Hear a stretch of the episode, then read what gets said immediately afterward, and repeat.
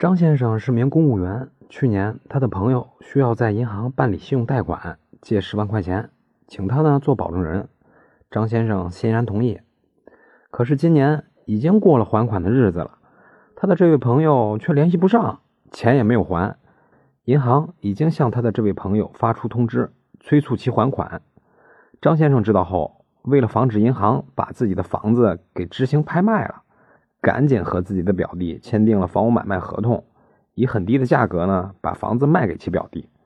合同签完以后，张先生不放心，还是害怕自己私下和他表弟签的这个合同呢效力不高，跑到公证处咨询能否办理房屋买卖合同公证。答案是不能，因为张先生用虚假的买卖合同规避自己的还款责任，这在法律上是损害银行利益的行为，他的这个合同是无效合同。所以呢，和您做个总结，为别人的贷款做保证人，您可想好其中的风险，因为借款人跑了，您是要替他还钱的。以上就是今天的音频，供您参考。